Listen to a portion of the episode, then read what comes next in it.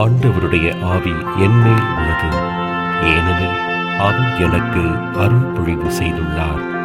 எடுத்து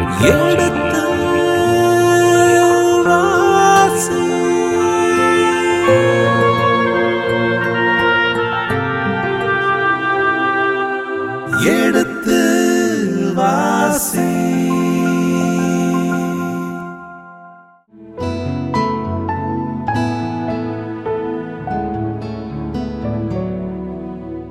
அன்பிற்கினியவர்களே, எடுத்து வாசி நிகழ்ச்சியின் 2ஆம் பருவத்தில் நாம் திருவிவிலியத்தில் உள்ள ஒவ்வொரு புத்தகத்தையும் அவற்றினுடைய விளக்கங்களையும் கேட்டு தெரிந்து கொண்டிருக்கிறோம்.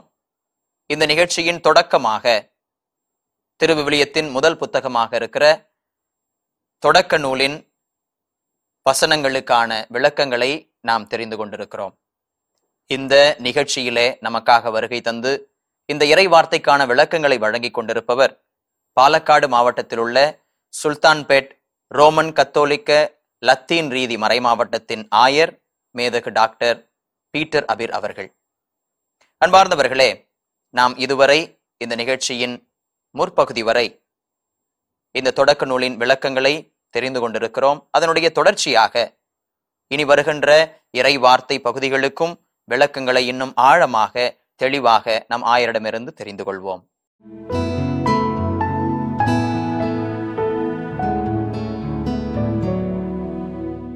இன்னும் ஒரு சில பேர் என்னறாங்க, கடவுளை எலோஹிம் என்று கூப்பிடுறாங்க.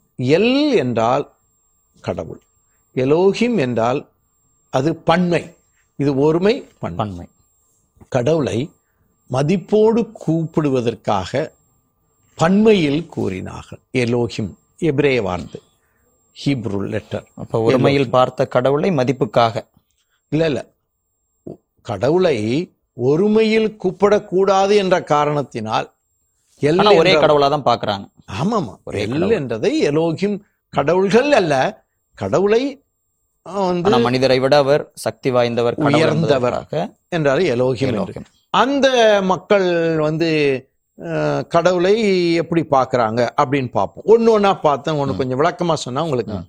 யாவே கடவுளை கூப்பிட்டு இருந்தவங்க தான் அதிகமான குலத்தினர், இனத்தினர், அந்த கோத்திரத்தினர் அதிகமாக பார்த்தாங்க. அவங்க இது 10ஆம் நூற்றாண்டிலேயே இப்படிலாம் கூப்பிடுறது வந்துடுச்சு.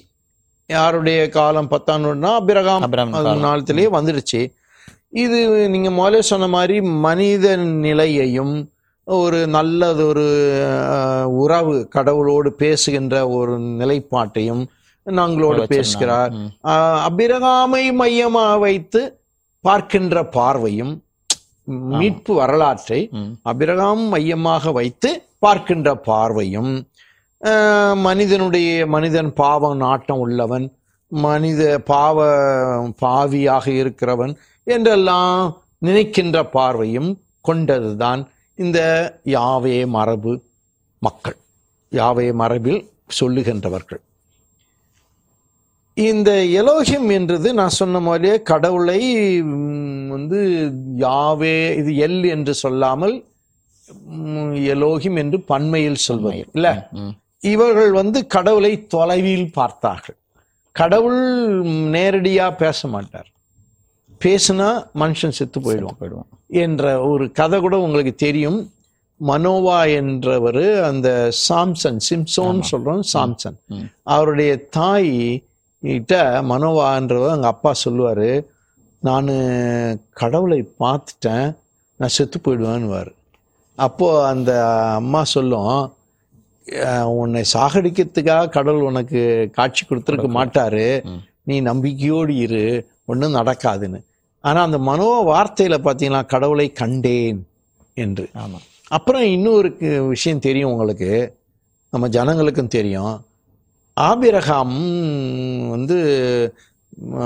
மாம்ரே பள்ளத்தாக்கில் தங்குனப்போ 3 ஆட்கள் வந்து ஆமாம் அவருக்கு விருந்தோம்பல் செய்யறாரு, அப்போ குழந்தை வரம் சொல்றாங்க அவங்க. யாரு கடவுள் வராம கடவுளுடைய தூதராக வருவதாக எழுதப்பட்டிருக்கிறது. இதெல்லாம் எலோஹிம் மரபு. கடவுளே நேரா பேசதில்லை, தூதர் வழியாக பேசுகிறது. இந்த மாதிரி ஒரு எண்ணம் நம்முடைய இதுல ஒரு பகுதி இருக்கு, எலோஹிம் மரபு. எலோஹிம் மரபு. இன்னொரு மரபு என்ன, நான் சொன்ன குருக்கள். குருக்கள் கடவுளுடைய கடவுளையும் அந்த மீட்பு வரலாற்றையும் பார்த்த பார்வையே வேற. அவர்கள் 558க்கு பிறகு 480க்குள்ள அந்த காலகட்டத்தில் தான் குருக்கள் மரபுனா தலைமுறை அட்டவணை கொடுப்பது, நேர காலத்தை கணித்து சரியாக 6 நாள் படைத்தார், 7 நாள் ஓய்வு, 7 நாள் ஓய்வெடுத்தார் என்று சொல்வது இல்லையா, எண்கள் அமைப்பு. பிறகு நீங்க தொடக்க நூல்லையே பார்த்துக்கலாம், பார்ப்பீங்க, ஆபிரகாம் 10ஆம் அதாவது படைப்பு குறிப்புகளை பற்றிலாம் பேசும்போது ஆபிரகாமுடைய வயது பற்றிலாம் பேசுவது, வயது குறிப்பிடுவது. பிறகு போதனைக்கு ஏற்ப அவங்க இந்த தங்களுடைய கடவுளை பார்த்த தங்களுடைய எண்ணத்திற்கு ஏற்ப என்ன பண்றாங்க, படைப்பை அவங்க வகைப்படுத்துறாங்க, எழுதுறாங்க, சொல்றாங்க. மரபு. அதன் பிறகு இணை சட்ட நூல் மரபு, நான் சொன்னேன் இணை சட்ட நூல் மரபு வழிபாட்டு சூழலில் உருவாவது. இது 8ஆம் நூற்றாண்டுக்கு பிறகு இது வருகிறது, வழிபாட்டு பின்னணியில். இப்போ இந்த 4 மரபையும் நல்லா புரிஞ்சுக்கிட்டீங்கன்னா, 4 மரபும் உள்ள வருகின்ற பார்வை இருக்கு பாருங்க, வரலாற்று மீட்பு வரலாற்று நிகழ்ச்சிகளை பார்க்கின்ற பார்வை. இது எல்லாமே இந்த தொடக்க நூல், விடுதலை பயணம், பிறகு இணைச்சட்டம், எண்ணிக்கை, லேவியர், இந்த எல்லா நூல்லையுமே இது விரைவி கிடக்கின்றது. எழுதியவர்கள் எல்லா மரபையும் அங்கங்க புகுத்தி கொள்கிறார்கள், எதையும் அவர்கள் விற்று விடுவ விரும்பவில்லை. அந்த பின்னணியில் தான் தொடக்க நூல்ல குருக்கள் படைப்பை பற்றி பார்த்த பார்வையை முதல் அதிகாரத்துல அவங்க எழுதுறாங்க. அப்படியே உற்றிருந்திருக்கலாம். அந்த 4வது வசனத்திலிருந்து இதுதான் கடவுள் படைத்த படைப்பின் நிறைமை என்று விட்டிருக்கலாம். ஆனா தொடர்ந்து யாவே மரபு மக்கள் அவங்க பார்த்த பார்வையையும் புகுத்தி வைக்கிறாங்க. ஏன்னா அவங்களுக்கு இந்த மரபையும் விட்டு மட்டும் பார்க்கல, எல்லா மரபையும் இல்ல அந்த செய்தியை பற்றி என்ன சொல்றாங்களோ அதை குறிச்சு வைக்கிறாங்க.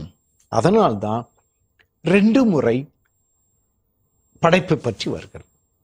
இல்ல முதல் அதிகாரம் 6ஆம் நூற்றாண்டில் எழுதப்பட்டது, அந்த குருக்கள் மரபு.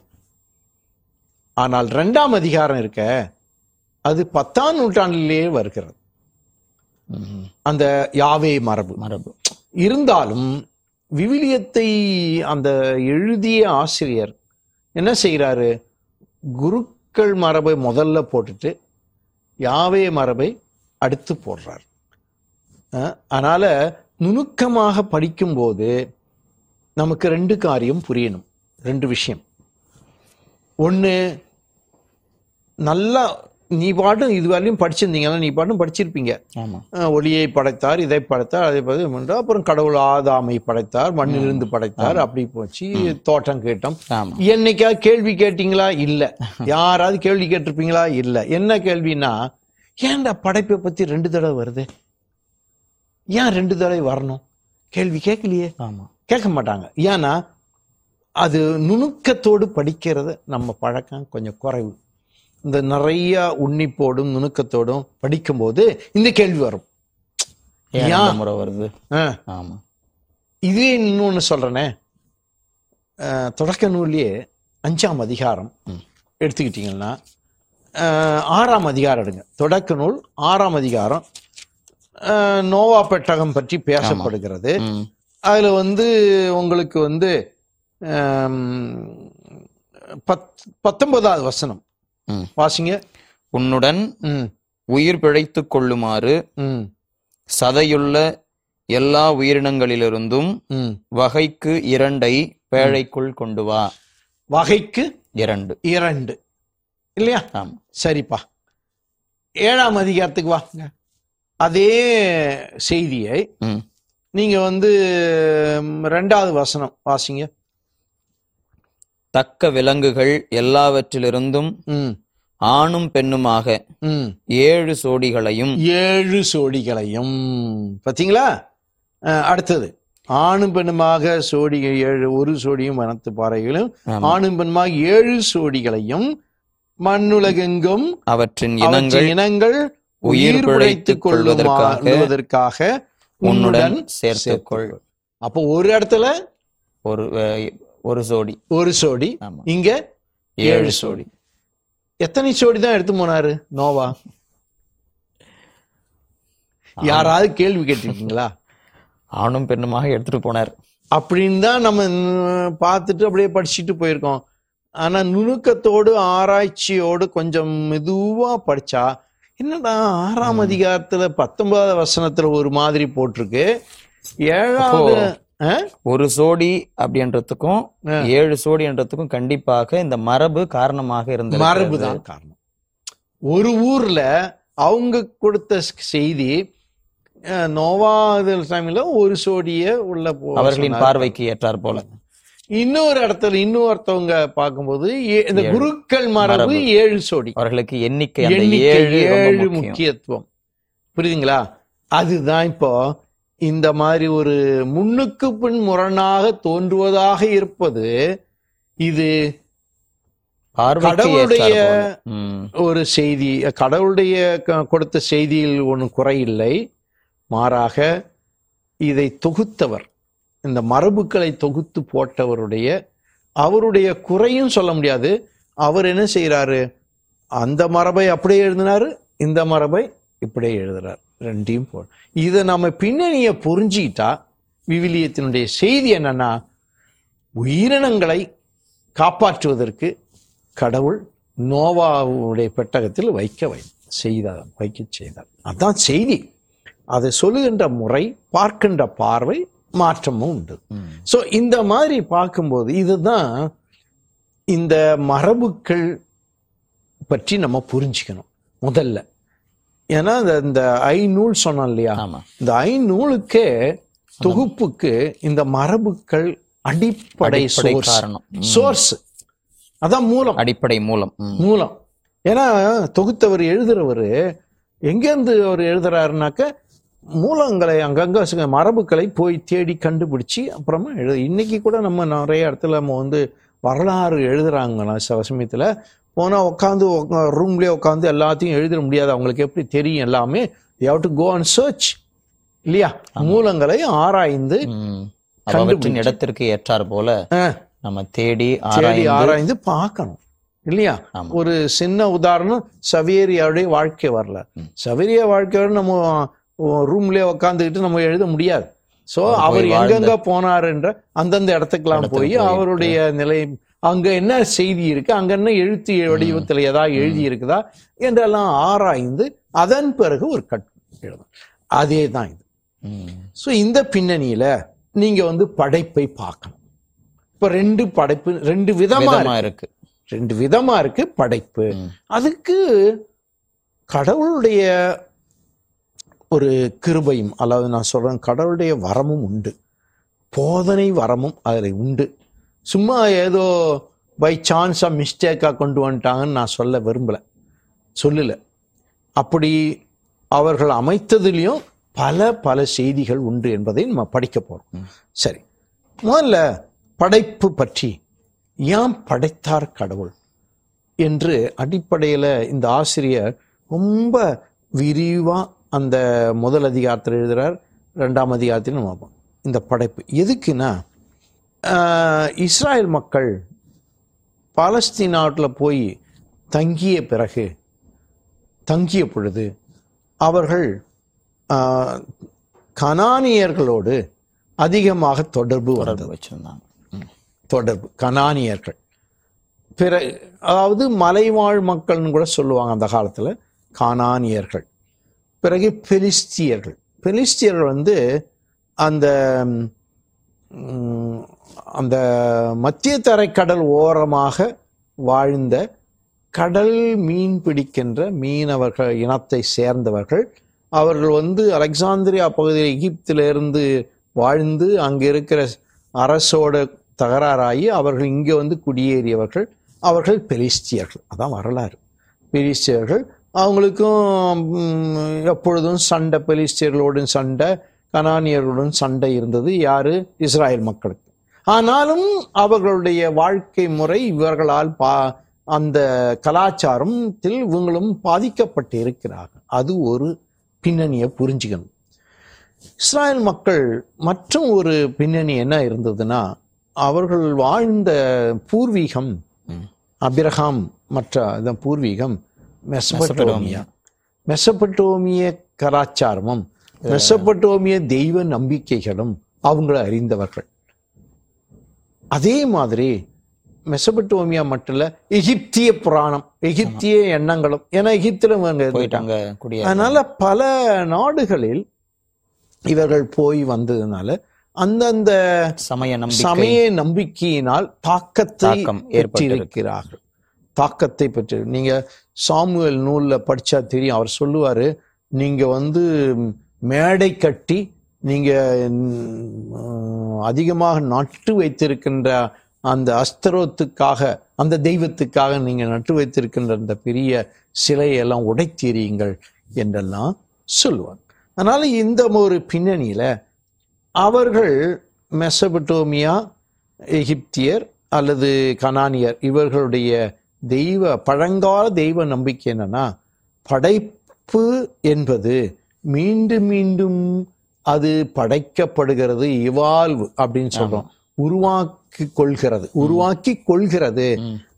அது வந்து இயற்கையில் அந்த கனானிய புராணம் ராஸ் ஷர்மா அப்படின்றது கனானிய புராணம். அந்த புராணத்துல வந்து இயற்கை சுழற்சியின் காரணமாக அடிப்படையில் படைப்பு, அதாவது ஒரு புதிய பொருட்கள் உருவாக்கி சுழற்சி, cycle of events, natural events அப்படின்றது ராஸ் ஷர்மா என்ற ஒரு புராணத்தில் வருது. இதை இஸ்ராயல் மக்கள், யூதர்கள் தெரியும், அவர்களுக்கு தெரியும். ஒரு சில பேர் இப்படி நம்பி இருந்தாங்க. இதை இவருக்கு பின்னணி இருந்தது. யாருக்கு? இந்த ஆசிரியருக்கு இது பின்னணியில் இருது.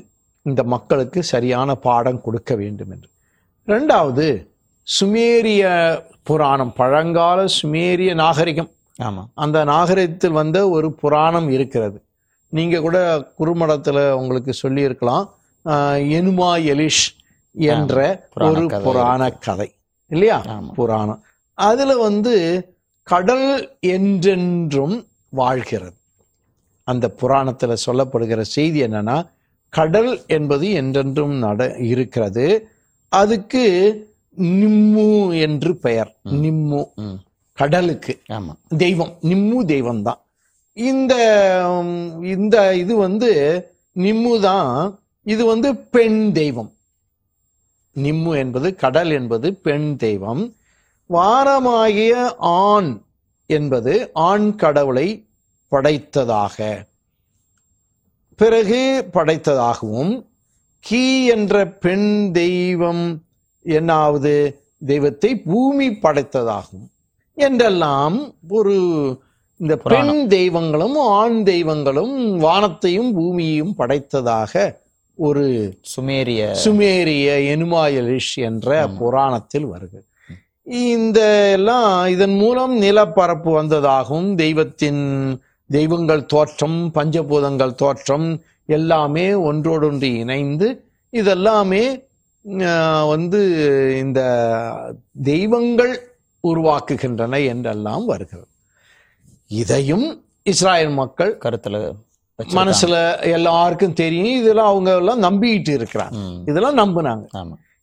இன்னொரு பெரிய ஒரு, நான் பிறகு விளக்கமா சொல்லணும், இன்னொரு புராணம் வந்து பாபிலோனிய புராணம். அது என்னன்னா, பாபிலோனிய புராணத்துல வந்து பாபிலோனியர்களுடைய கடவுள், பெரிய கடவுள் மார்துக். மார்துக் என்பவர் பாபிலோனியர்களுக்கு பெரிய கடவுள், பிறகு குட்டி கடவுள்கள் நிறைய பேர் இருக்கிறாங்க. இந்த மார்துக்கை போற்றுகின்ற விதத்தில் இந்த புராணம் அமைக்கப்படுகிறது எனூமா எலிஷ்ல. மார்துக் அதில் தொடக்கத்தில் என்ன ஆச்சு, நல்ல நீர் உப்பு நீர் என்றெல்லாம் இருந்தது. அப்சு, அதான் அப்சு என்பவர் நல்ல நீர் தெய்வம், தியாமத் என்பது உப்பு நீர் தெய்வம். நல்லா கவனிக்கணும், அப்சு தியாமத். இந்த அப்சும் தியாமத்தும் சேர்ந்துதான் லக்மு என்ற ஒளி தெய்வத்தை படைக்கிறாங்க. அப்சும் தியாமத்தும் சேர்ந்து லக்மு என்ற ஒளி தெய்வத்தை படைக்கிறாங்க இல்லையா. பின்னர் அன்சார், அனு, ஏயா, பூமி தெய்வம் என்றெல்லாம் நிறைய கடவுள் தெய்வங்களை படைக்கிறாங்க. இப்போ இதுல பிரச்சனை என்ன ஆச்சு தெரியுமா, அந்த கதையில வருது, இந்த குட்டி தெய்வங்கள் நிறைய வந்தது இல்லையா, அவங்களுக்குள்ள பெரிய குழப்பம், சண்டை எல்லாம் ஆகி அப்சுவ, அந்த ஆண் கடவுள், அந்த நல்ல நீர் கடவுளை தகப்பன் கடவுளை கொண்டுட்டாங்க. கொண்டுட்ட உடனே தியாமத்துக்கு பயங்கர கோபம், பெண் தெய்வத்துக்கு கோபம் ஆகி அது என்ன பண்ணுது, இந்த குட்டி தெய்வங்கள் தன்னுடைய பிள்ளைகளாகிய தெய்வங்களையே ஒன்று ஒன்னா கொலை பண்ணுது, சாகடிக்குது. சண்டை, இந்த மாதிரி ஒரு சண்டையில கொஞ்சம் தெய்வங்கள் மார்துக் கிட்ட போய் முறையிடுறாங்க. மார்துக் என்பவர் பெரிய கடவுள், அவர்கிட்ட போய் முறையிட்டு எங்களை எப்படியா காப்பாத்துங்க, எங்க அவன் இது தியாமத்திலிருந்து என்னை காப்பாத்துங்கன்றான். மார்துக்கு என்ன பண்றாரு, ஓகே நான் உங்களை காப்பாத்துறேன் அப்படின்னு சொல்லி நேரா தியாமத்தை பிடிச்சிட்டார்.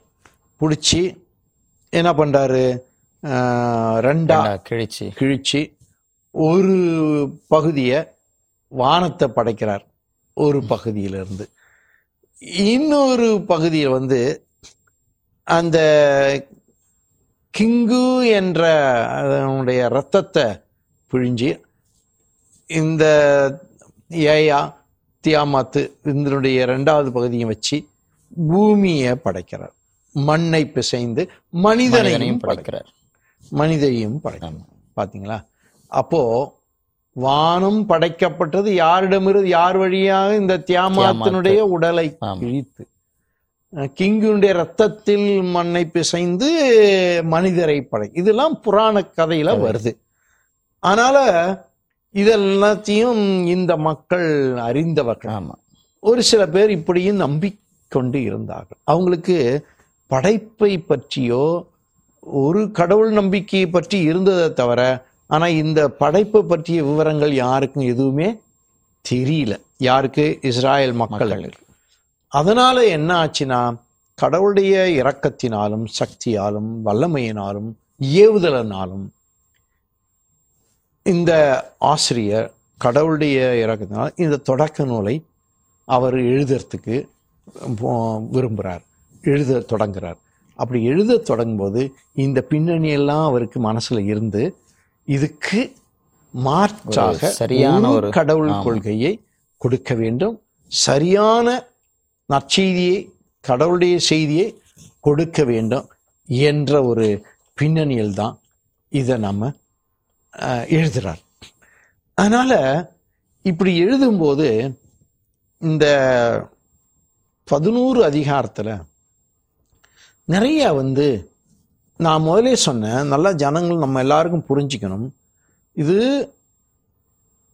வரலாற்று செய்தியும் வரலாற்றுக்கு முற்பட்ட செய்தியும் உண்டு.